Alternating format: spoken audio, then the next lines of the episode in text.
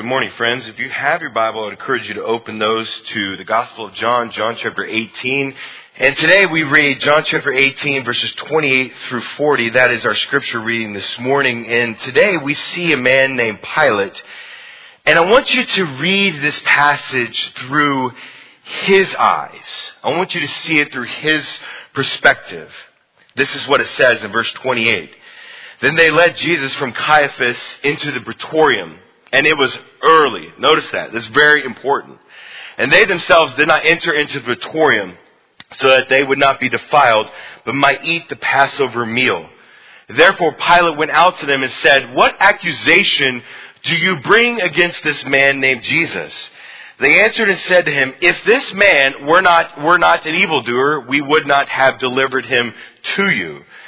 So Pilate said to them, "Now, okay, then take him yourselves and judge him according to your law." And the Jews said to him, "We are not permitted to put anyone to death." What's the irony of that? Think about the book of Acts. To fulfill the word of Jesus, which he spoke, signifying by what kind of death he was about to die. Therefore Pilate again in, into the Praetorium and summoned Jesus and said to him, "You, are you the king of the Jews?" Jesus answered, "Are you saying this on your own initiative, or did others tell you about me?" Pilate said, "Am I not? I'm not a Jew, am I? For your nation and chief priests delivered you to me. What have you done?" And Jesus answered, "My kingdom is not of this world. If my kingdom were of this world, then my servants would be fighting, so that I would not be handed over to the Jews. But as it is, my kingdom is not of this realm." Therefore Pilate said to him, "So you are a king." And Jesus answered, "You said correctly that I am a king. For this I have been born, and for this I have come into the world to testify to the truth. Everyone who is of the truth hears my voice." And notice what Pilate's response is here. Pilate said to him, "What is truth?" And when he had said this, he went out again to the Jews and said to them, "I find no guilt in him. But you have a custom that I release someone for you at the Passover. Do you wish then that I release for you the king of the Jews?" So they cried out again, saying, "Not this man, but Barabbas." Now Barabbas was a robber. Thus says the Lord, amen. Today, I, I want to talk to you about truth. About truth through the eyes of Pontius Pilate. Today we go deep into the story of Pontius Pilate. And today we see this story not from thirty thousand feet, but from six feet through his eyes. Because today Pilate asks Jesus a question. What is truth? And what's the irony of that question? He asks, what is truth to the truth? John fourteen six, "I am the way, the truth, and the life. No one comes to the Father but through him." But first, let me let me know if you agree with this statement. Yes or no, the most important question you can ever answer is, what is truth?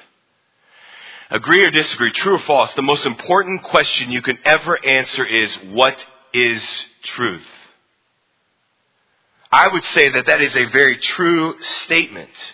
This question is the foundation of everything. I mean, think about just life itself. People search their whole lives to answer the question, what is truth? They will literally look under every rock, under everything, underneath the sun to find out what is truth. True or false? Pop quiz, true or false this morning? What you believe to be truth is the basis of your life. True or false? What you believe to be truth determines the actions you take in life. True or false? What you believe to be true determines your view of yourself, your self-worth, your hope for tomorrow, your joy. True or false? What you believe to be truth often dictates the major decisions of your life. It dictates the spouse you choose, the, the career you choose. True or false? Sometimes even we as Christians can be blind to truth. All of those are truth. All of your decisions in life, to some level, really boil down to what you believe is true, to the question that Pilate asks Jesus today in John chapter eighteen, verse thirty-eight, what is truth? If you believe that you are valued and loved by God, then you will behave a certain way, that you will have confidence. But if you believe that God is right around the corner, ready to zap you for every wrong that you ever do, you will live paranoid, right? The way you live your life, every part of your being boils down to some level as to what you believe is true. But the funny thing about truth is that we all seek to answer the question, what is truth? But so many times, even we as Christians can be blind to the truth. People are blinded to the truth by pride. They're blinded to the truth by the influence of other people. They're blinded to the truth by the opinions of others. They're blinded to the truth because of distractions in life. They're blinded to the truth because of busyness. We all seek truth to shape our lives, but we're often blind to find it. I'm going to say something. That if you are a believer in Jesus Christ, if you're a true follower of Christ Jesus, then you believe in the truth. Amen? But sometimes we as a Christian can be blind to it. We think the Scripture says a certain thing, but it does not. Or we behave in a certain way that the Scripture does not command us to do. Sometimes we as Christians can even be blind to the truth that we believe. Today we see a man named Pontius Pilate, and we see him wrestle with truth. And he wrestles with truth so much that he asks the truth, what is truth? And today we see this, this inner working, this turmoil come upon this man named Pontius Pilate as he faces a very difficult decision between knowing the truth and doing the truth. So that is kind of the setting of our story today. Today my sermon title is Pilate's Plight, Part one. The word plight, defined by the dictionary, those still exist, but now not in book form. It's called Google, right? Okay. The dictionary, according to Google, says a plight is a very dangerous, difficult, or otherwise unfortunate situation. That sums it up. Pilate before him is has a plight. He knows the right thing to do and struggles to do the right thing. But at the basis of it all, at the basis of his decision, he struggles to answer the question, what is truth? So if you have your Bible, I would encourage you to open those to John chapter eighteen. John chapter eighteen. I'm using the New American Standard Version, nineteen ninety-five. And again, in John chapter eighteen, we see a very familiar story. And oftentimes when we look at a Bible passage, or when we, especially when we look at a very familiar story in the Scriptures, we don't really view it from a six-foot level. We don't view it through the eyes of the characters. We view it from thirty thousand feet. But today I want you to see this story through the eyes of Pontius Pilate. I'm going to say Pontius and Pontius. It's really Pontius, but I can't help myself call Pontius, okay? It's just the way it is. I've called him Pontius all my life. It's just the way I'm going to say it this morning. I'm going to interchange him, sorry. But this morning we're going to see this story through his eyes, through a Roman governor, that in the midst of his heart, he is struggling to answer the question, what is truth? And he understands what is the right thing to do and struggles to do it. But as we pick up in John chapter eighteen, where are we in the story of the Gospel of John? If you know this story, as we pick up in John chapter eighteen, Jesus has less than twelve hours to live. At ten p.m. the previous night, Jesus completed his Passover meal, and then he shares with his disciples in the upper room a message called the Upper Room Discourse. And if you remember at the end of John fourteen, Jesus leaves the upper room after the Passover meal. He, he walks down the steps through the streets of Jerusalem. He sees a grapevine, John chapter fifteen. And then he's heading through the streets of Jerusalem, past the ravine of the Kindron, up to the Mount of Olives, to a garden at the top called the Garden of the Gethsemane. And there he waits. And there he prays, John seventeen. And there he waits for his friend turned foe, Judas Iscariot, the heel of all of literature. To be, he waits there to be betrayed by his friend for a thousand dollars or thirty pieces of silver.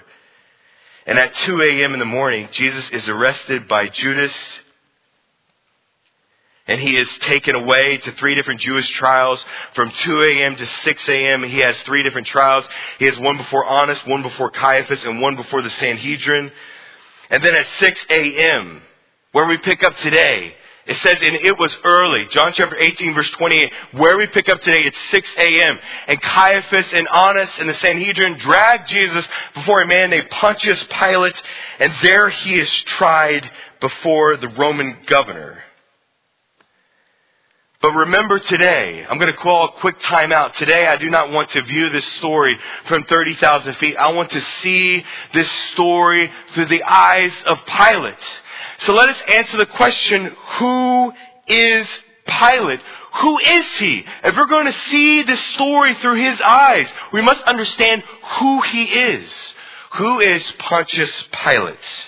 What is his background? Not much is known of his early life. Some rumors held that he was the illegitimate child of a conquered king. Some rumors say that Pontius Pilate committed murder, inheriting his name. But really not much is known about the man that has Jesus killed. Believe it or not, Pilate is not just mentioned in the scripture in all four gospel accounts, but it's also mentioned by historians. The historian of Josephus and an early church historian named Eusebius. And based on all four gospel accounts, based on Josephus and Eusebius, we see a more complete picture of the man that sentences Jesus to death. Who is Pilate? Number one, he is impulsive. He is impulsive, and I'll share a story about that here in just a moment. Number two, Pilate is a schmoozer. He is more impressed with impressing, or he's more dedicated to impressing the Roman emperor than he cares for the cares of his people. Number three, Pilate is troubled. John chapter eighteen, verse thirty-eight, we see a man that is outwardly impulsive. He is a schmoozer of the Roman emperor, but we see his inner working that he is inwardly troubled. Who else is Pilate? Pilate, according to Josephus, is cruel. He is greedy. He is inflexible. He is cru- cruel. He has resorted to robbery and oppression. He has a complete disdain for Jewish customs. Number five, Pilate is proud, arrogant, cynical, weak, and vacillating. I hope no one describes you as all that, okay? It's not a good start for this story. But what else do we see? Just from the four gospel accounts, what else is he? Number five, he is a career man. He has worked his way up through the ranks of the Roman government, and his assignment to be governor of Judea is not an easy one. But it is potentially a career maker.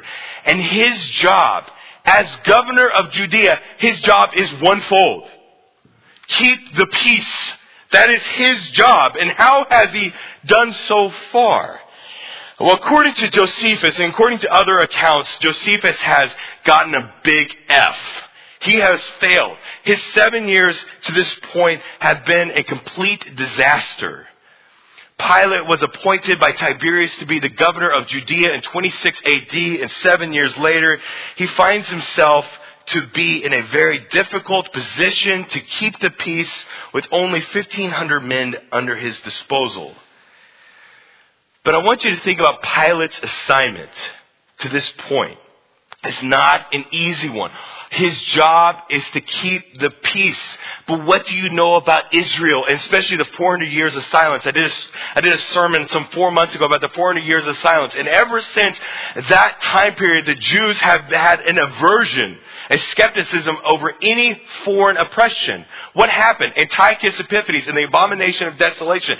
Since that day, the Maccabean Revolt, since that time period, the Israelites have been so averse to any foreign oppression. And think about one of Jesus' own disciples. What is one of his disciples? It is Simon the Zealot.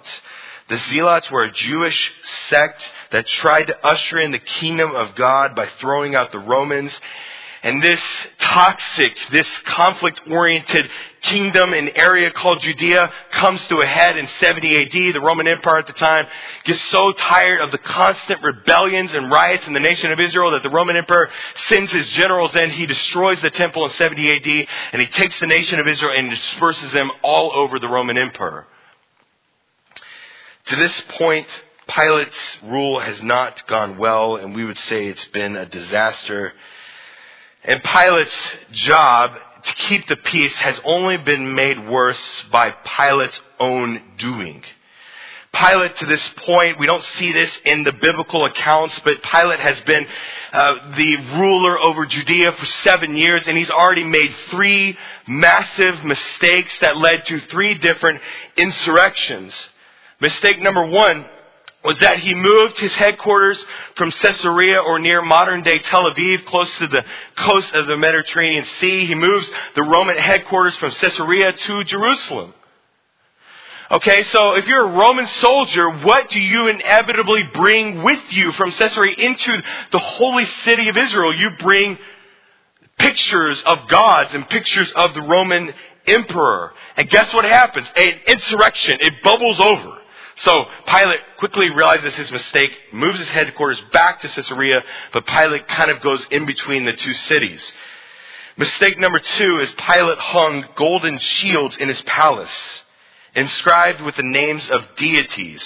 Now, if he didn't learn from the first time, he should have learned from the second time, because once again, the nation of Israel has a massive insurrection. So there have been two riots so far, and then he makes the biggest mistake of all. Pontius Pilate, the governor of Judea, sees his city in Jerusalem struggling for a water source, so Pilate has the brilliant idea of making a bigger aqueduct to feed the city water. And Pilate has only one problem to build that aqueduct. He doesn't have the money. It's a problem for a lot of us, amen? Okay, so instead of, you know, sending in a government proposal to Caesar, he decides to rob the temple, okay? Now, if he hasn't learned already from the insurrections, this one's a big boo-boo. So he goes in, he robs the temple, causing a massive riot, which leads to the slaughter of many Jews in Luke chapter thirteen, verse one. So when we come into the story, Pilate has three strikes against him. And his only job in Judea is to keep the peace. So we understand why Pilate acquiesces. We understand now why Pilate just washes his hands and is done with it and sentences Jesus to death. Who is Pilate the man? He is a man, if you have your notes, with three strikes against him. He is nervous. He is on edge. He is scared. And he is afraid that one more, one more rebellion will tip favor out of Rome for him. Who is Pilate? He is impulsive, vacillating, and inwardly searching for the answer to the question, what is truth? How many of you, you don't have to raise your hand, how many of you ever wondered the question, what is truth? How many of you have ever wondered what Pilate asks Jesus today? And how many of you have found it? The fact that you are here today tells me that you have probably found the truth of all truths, Jesus Christ and the Word of God that God put together for us. Today we talk about truth. And what I want you to do is I want you to notice your text with me. John chapter eighteen, verses twenty-eight through forty breaks down into three main pieces. You have the public accusation in verses twenty-eight through thirty-two. You have the private interrogation in verses thirty-three through thirty-seven. And then you have Pilate acquiesce. He just gives in, gives the Jews what he wants, and lets go Barabbas and has Jesus crucified. Notice the public accusation. There's a lot here we're going to talk about when it comes to culture. Verse twenty-eight. Then they led Jesus from Caiaphas into the Praetorium. Now, what is the Praetorium? Praetorium, there's some discussion on what this actually is. It's, pro- it's mainly Pilate's headquarters, but it's also a Jewish judgment hall. The Praetorium is where they would hold court, is where criminals of the state were brought to be tried before the Roman government. The Praetorium in today in Madison County is the Madison County Courthouse, to kind of put that in perspective. It's a little bit different, obviously, but that's the main comparison. But then notice number two, it says that it was early. That word right there in the original language is the Greek word proe. It is a very important word. It tells me in the original language that this is this event happens at sunrise. So although it was very early in the morning, notice that Pilate was up and active. He had, he was already clothed. Why? Because the previous night at two a.m. he sent forth his Roman cohort, his Roman soldiers. And so he knew something was up. And then Caiaphas, Annas, and the Sanhedrin bring Jesus to him when it was early at sunrise. Now, why is that important? First off, it tells me, obviously, that the trial began at six a.m., but it tells me something else that is far more important. It tells me that the three trials that Jesus has already experienced before Caiaphas, Annas, and the Sanhedrin happened between the hours of two a.m. and six a.m. Now, why is that important? Have you ever heard the term that Jesus suffered six illegal trials? Have you ever heard that term before? Well, Jesus inherited, went forth through, through three illegal Jewish trials. According to Levitical law, it was illegal to host trials at night, that all criminal trials had to be conducted from between sunup and sundown. So hence, think about this. Caiaphas, Annas, and the Sanhedrin accused Jesus of being an evildoer, yet they falsely accuse and break the Levitical law themselves, which makes them what? It makes them hypocrites. So the three trials that Jesus has already in, gone through are illegal because only Jewish trials should happen between sunrise and sunset.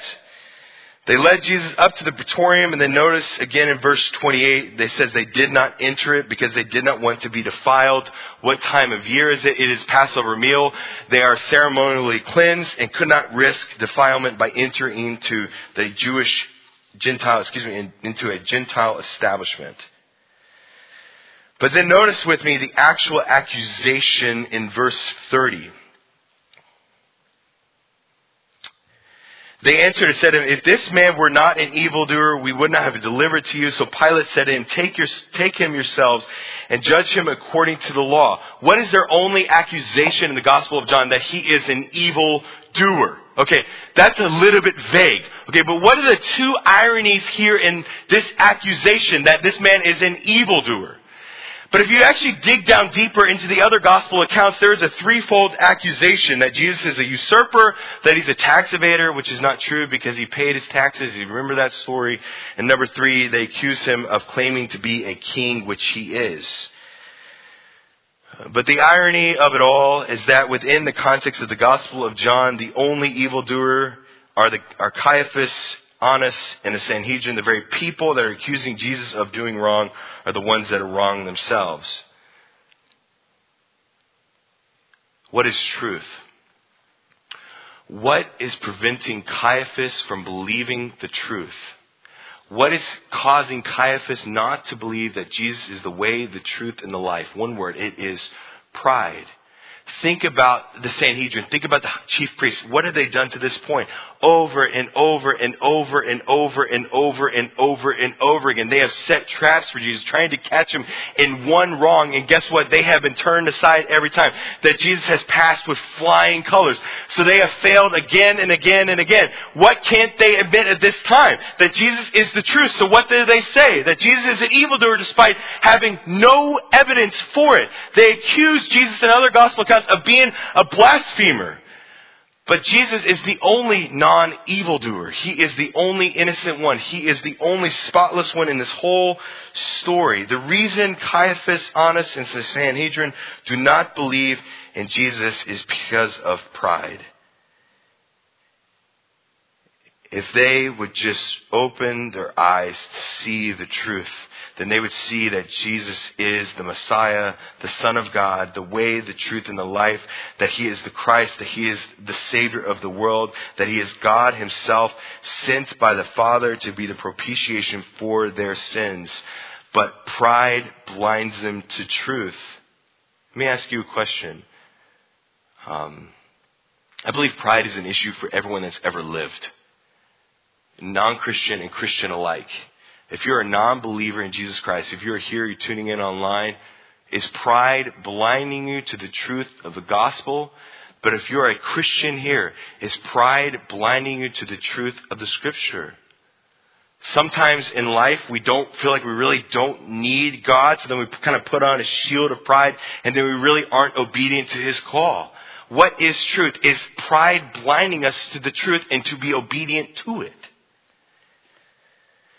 But then notice in verse thirty-one, why are they even there?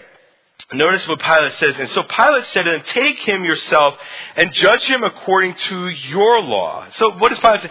I don't want this problem. I expected it. I sent out my Roman cohort the night before, but I don't want this. You guys go and take care of it. But the Jews said, we are not permitted to put anyone to death to fulfill the word of Jesus, which he spoke, signifying by which kind of death he was about to die. The reason the Jews took him to Pilate is because they wanted Pilate to put him to death. The Jews could not enact capital punishment. There's an irony there, and we'll talk about it here in just a second. I want you to think about the book of Acts. Here in just a moment, I'm going to mention a story that they don't really abide by here. But it's, it's argued among scholars that in thirty A D that the Roman government took away the Jewish right of capital punishment, which means probably what? That they disagree with Rome over how it is used. But they, they ask here Pilate's, per, Pilate's permission for Rome to kill Jesus, but what happened in the book of Acts? What they get tired of? They had a man named Stephen stoned to death. So here they need Rome, but later on, only in a mere month, they stone Stephen to death, which tells me what? Think about this. That God's sovereign hand is upon this story. Why do I say that? It's because Jesus must die a certain way, right? Isaiah fifty-three, Psalm thirty-four, verse twenty says, not one of his bones would be broken. What would happen if he would be stoned? Every bone in his body would be broken. So you see the sovereign God of the universe arranging the stories and the details of this time to make sure Jesus is the full fulfillment of the messianic prophecies of the Old Testament. Once again, it proves that Jesus is the truth, that he is the Christ, that he is the Son of God, that God's sovereignty owes over all of it. So God is working, controlling Caiaphas' actions at this particular moment to make sure that the Son of God is killed in a way that fully fulfills all of the Old Testament prophecies. And then you see the public accusation that Jesus is an evildoer. Now, once again, keep your, keep your eyes at six feet. Think about the way Pilate sees this. All Pilate wants to do is what? Keep the peace. He already has three strikes against him. One more, and he's probably out. And he is. Actually, according to scholars, in a couple of years, he gets yanked out of Judea for doing a terrible job. So Pilate here wants to keep the peace, so he just wants to kind of acquiesce and just keep everybody happy, which you never can. Amen, right? Preachers know that best. Okay, moving on. Notice verse thirty-three. So you have the public accusation, and then you have the private interrogation. Verse thirty-three. Therefore, Pilate entered again into the Praetorium and summoned Jesus and said to him, are you the king of the Jews? Jesus answered, are you saying this on your own initiative or did others tell you about me? Verse thirty-five, Pilate answered, I am not a Jew, am I? Your own nation and chief priests delivered you to me. What have you done? Verse thirty-six, Jesus answered, my kingdom is not of this world. If my kingdom were of this world, then my servants would be fighting so I would not be handed over to the Jews. Um, pause real quick. What does that tell you about Peter? What does it tell you about what Peter thought in the Garden of Gethsemane? But as it is, my kingdom is not of this realm. What is the private interrogation? It's really only one question. Are you, literally originally, you... are you the king of the Jews? It seems to be Pilate is almost antagonizing Jesus, the sovereign God over all the universe, the Son of God, that Pilate seems to be antagonizing. And why? Because Jesus that stands before him doesn't look like much of a king. He's just a man sitting there that's probably a little bit sleep deprived. He's not, just kind of looks ordinary. And he says, are you, you, the king of the Jews? And notice how Jesus responds. How does Jesus answer him? Verse thirty-four, and Jesus answered, are you saying this on your own initiative or did others tell you about me? What is he doing there? He's questioning what? He's questioning Pilate's motivation for asking the question. I'm going to I'm going to extend an olive branch for just a second. I believe that Jesus here is extending an olive branch to Pilate. He is trying to prove that he is the way, the truth, and the life, that he is the Savior and Messiah of the world. And then Jesus answers his own question indirectly in verse thirty-six. My kingdom is not of this world. And what is the evidence? Notice in the text, my kingdom is not of this world. What is the evidence that his kingdom is not of this world? If my kingdom were of this world, then my servants would be fighting so that I would not be handed over to the Jews. Christ's kingdom is spiritually active in the world, and one day he will return physically in bodily form to reign on earth in the millennial kingdom. But until then, his kingdom exists in the hearts of believers where he's undisputed king and Lord and sovereign God over all. Notice Pilate's response, verse thirty-seven. So you are a king. Jesus says, you say correctly that I am a king. For this I have been born. And for this I have come into the world to testify to the truth. Everyone who is, is of the truth hears my voice. Jesus here is king over all the universe. And what's the question here? If Jesus is king, already king over the universe, if he's already king over all, why would he enter into the world? For this I have been born, for this I come into the world to testify to the truth. Everyone who is of the truth hears my voice. Jesus came to testify to the truth. And who is truth? What is truth? Truth is Jesus Christ. I am the way, the truth, and the life. And notice verse thirty-eight. This is kind of the crux. Verse thirty-seven and thirty-eight is kind of the crux of the whole passage. Pilate. We see his inner working. We see his struggle. What does he say? What is truth? Pilate is trying to figure out what this is all about. He's trying to figure out what is truth. We see Pilate's inner strife.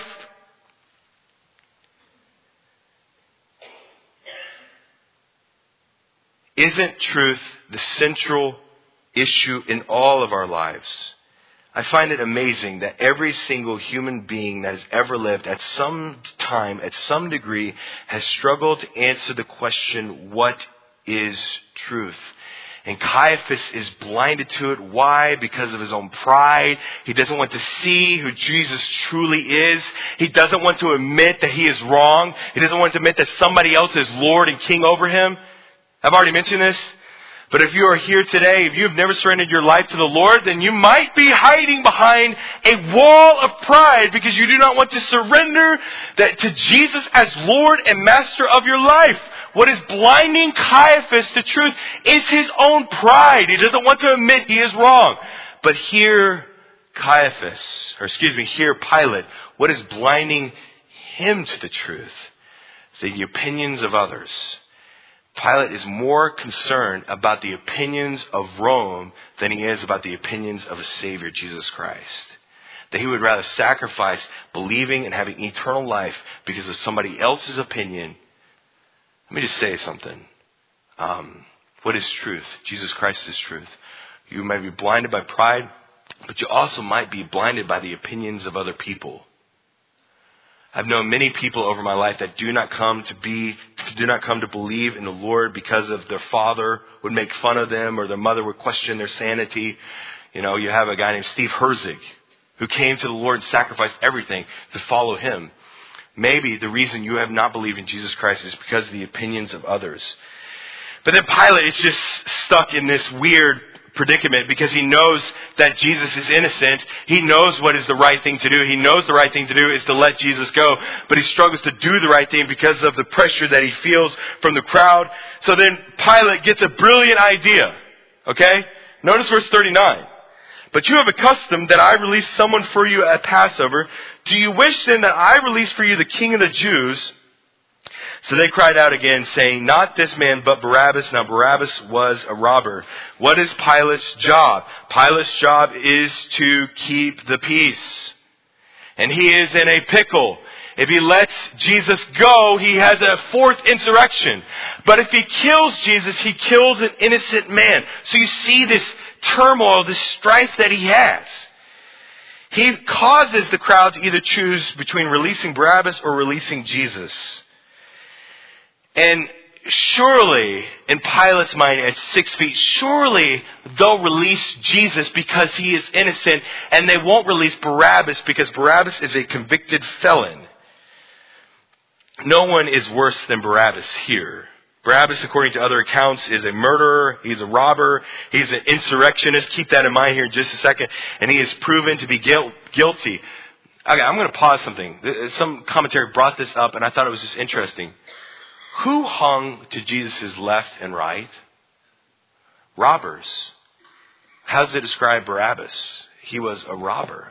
So you have three insurrectionists that were all robbers.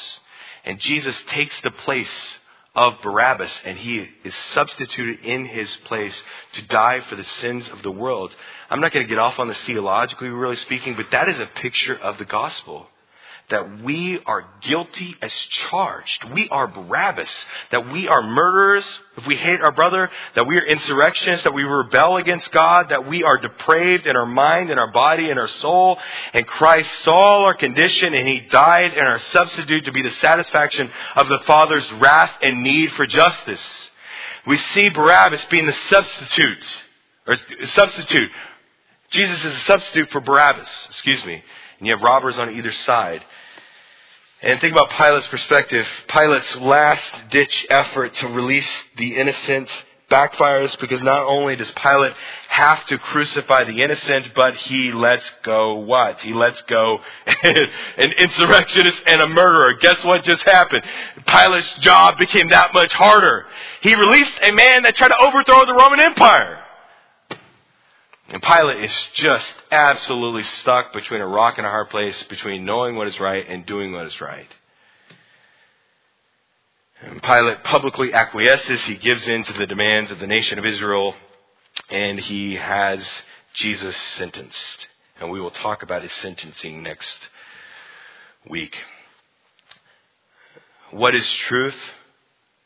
Truth is Christ. What is truth? Truth is Christ. And where we find him is in here. This is truth. I'm just going to speak. There are three reasons why in this particular passage that these people are blind to truth. One is pride, the opinions of others, and the crowds are the influence of others. I'm going to speak to Christians in this room. Believe it or not, you and I can be blind to the truth of God's word. We can be blind to actually apply it and to live it out.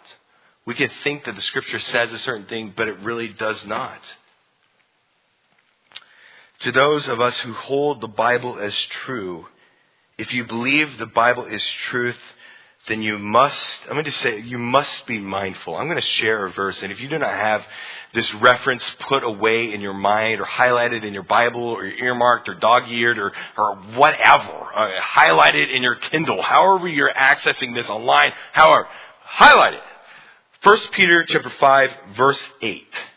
Be of sober spirit, be on the alert. Your adversary, the devil, prowls around like a roaring lion seeking someone to devour.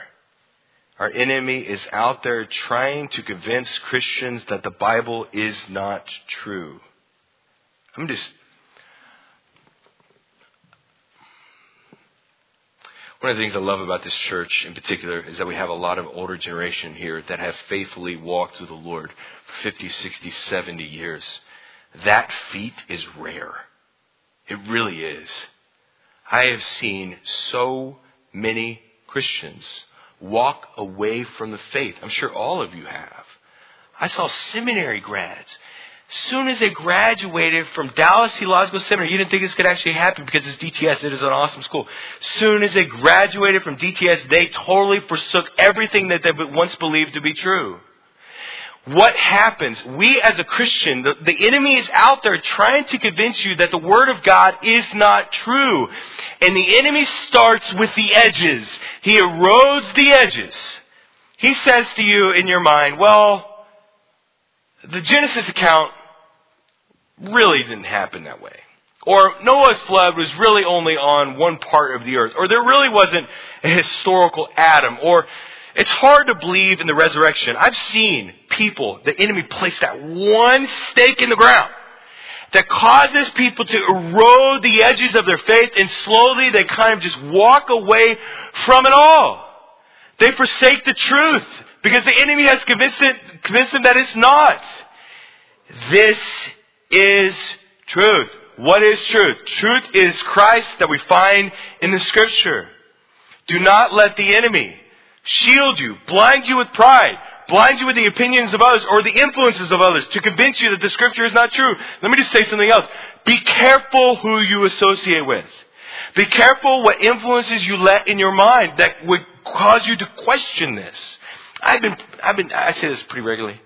I've been teaching and preaching the Scripture for almost twenty years, and I'm more convinced today than ever that the Bible is truth, that every jot and tittle that we have in here is absolutely the Word of God.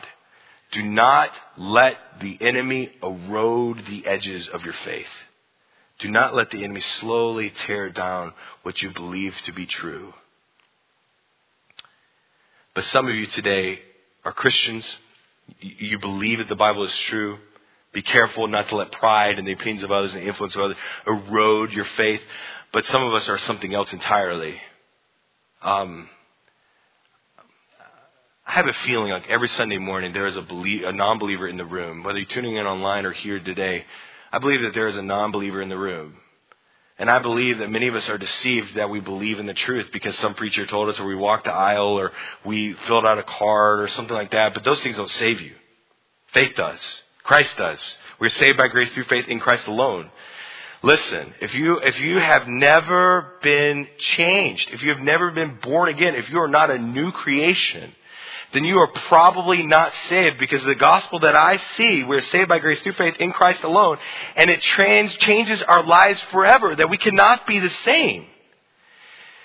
Some of us here today are blinded by pride. Some of us are blinded by the opinions of other people. Some of us are blinded by the influence of other people, just like the crowds. If you are, if you have never been changed by the blood of the Lamb, then believe in Him and be saved. For by grace you are saved through faith, and not of yourselves. It is a gift of God, not by works, so that no one will boast. What is truth? Truth is Christ. Believe in it and be careful if you're a Christian. Pray with me.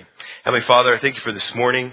Um, I thank you for Calvary Bible Church. I thank you for the message that you see in Pilate, this, this tor- torture and the turmoil of this man that is struggling to know the truth and to do the truth, a man that is struggling to understand the identity of Christ and, and to believe in Him. And Lord, I just pray that we would not be like Caiaphas, Pilate, and the crowds, that we would behold you as truth and that we would live according to it. I thank you for Calvary Bible Church. Thank you for those tuning in online. I thank you for my saints uh, of all ages that are here. I just pray you continue to work at Calvary Bible Church. And I thank you for how you have been working in this church. I have marveled over the last couple of months of how you have brought us together and how you have really changed and moved the church. And I, I am rejoiceful, re- rejoicing over how you have been working in this church. And we thank you for today, and uh, we lift this up in Jesus' name. Amen.